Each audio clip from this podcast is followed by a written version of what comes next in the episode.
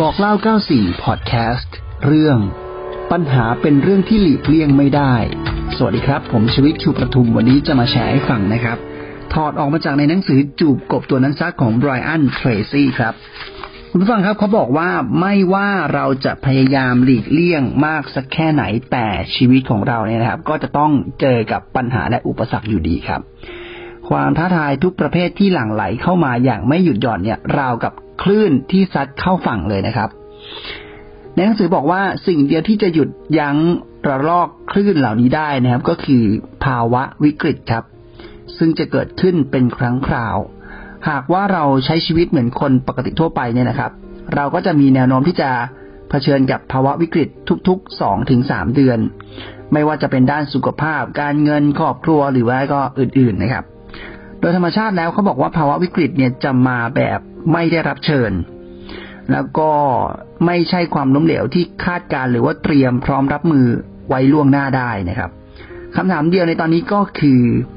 เราจะตอบสนองต่อภาวะวิกฤตอย่างไร จะตอบสนองอย่างมีประสิทธิภาพหรือไม่มีประสิทธิภาพนะครับเขายังบอกต่อว่า ถ้าหากว่าภาวะวิกฤตเกิดขึ้น ทุกๆสองถึงสามเดือน นั่นหมายความว่าขณะที่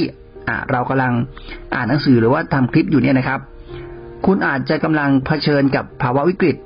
เพิ่งหลุดพ้นจากภาวะวิกฤต หรือไม่ก็ใกล้จะเผชิญกับภาวะวิกฤตนะครับ ซึ่งสิ่งที่เราจะต้องทำเมื่อเกิดภาวะวิกฤตคือ สูดลมหายใจเข้าลึกๆครับทำใจให้สงบมองหาแง่มุมดี ๆ แล้วก็ค้นหาบทเรียนอันล้ำค่าจากสิ่งที่เราได้ เจอปัญหานะครับ แล้วก็ทำทุกอย่างเพื่อลดทอนความรุนแรง ให้เหลือน้อยที่สุดนะครับ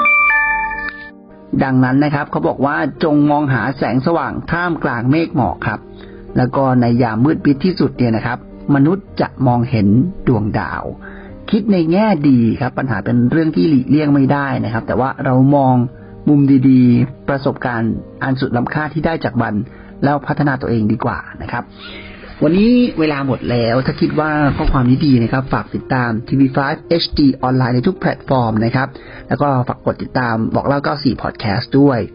www.tv5hd.com ททบ 5 นำคุณค่าสู่สังคมไทยครับ